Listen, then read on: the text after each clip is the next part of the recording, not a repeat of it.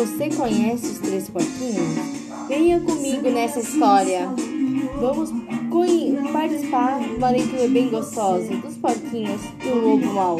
Não, não precisa ter medo, porque o lobo mal vai se ferrar. Uma, lobo mal, lobo mal. Quem tem medo do lobo mal, lobo tchau.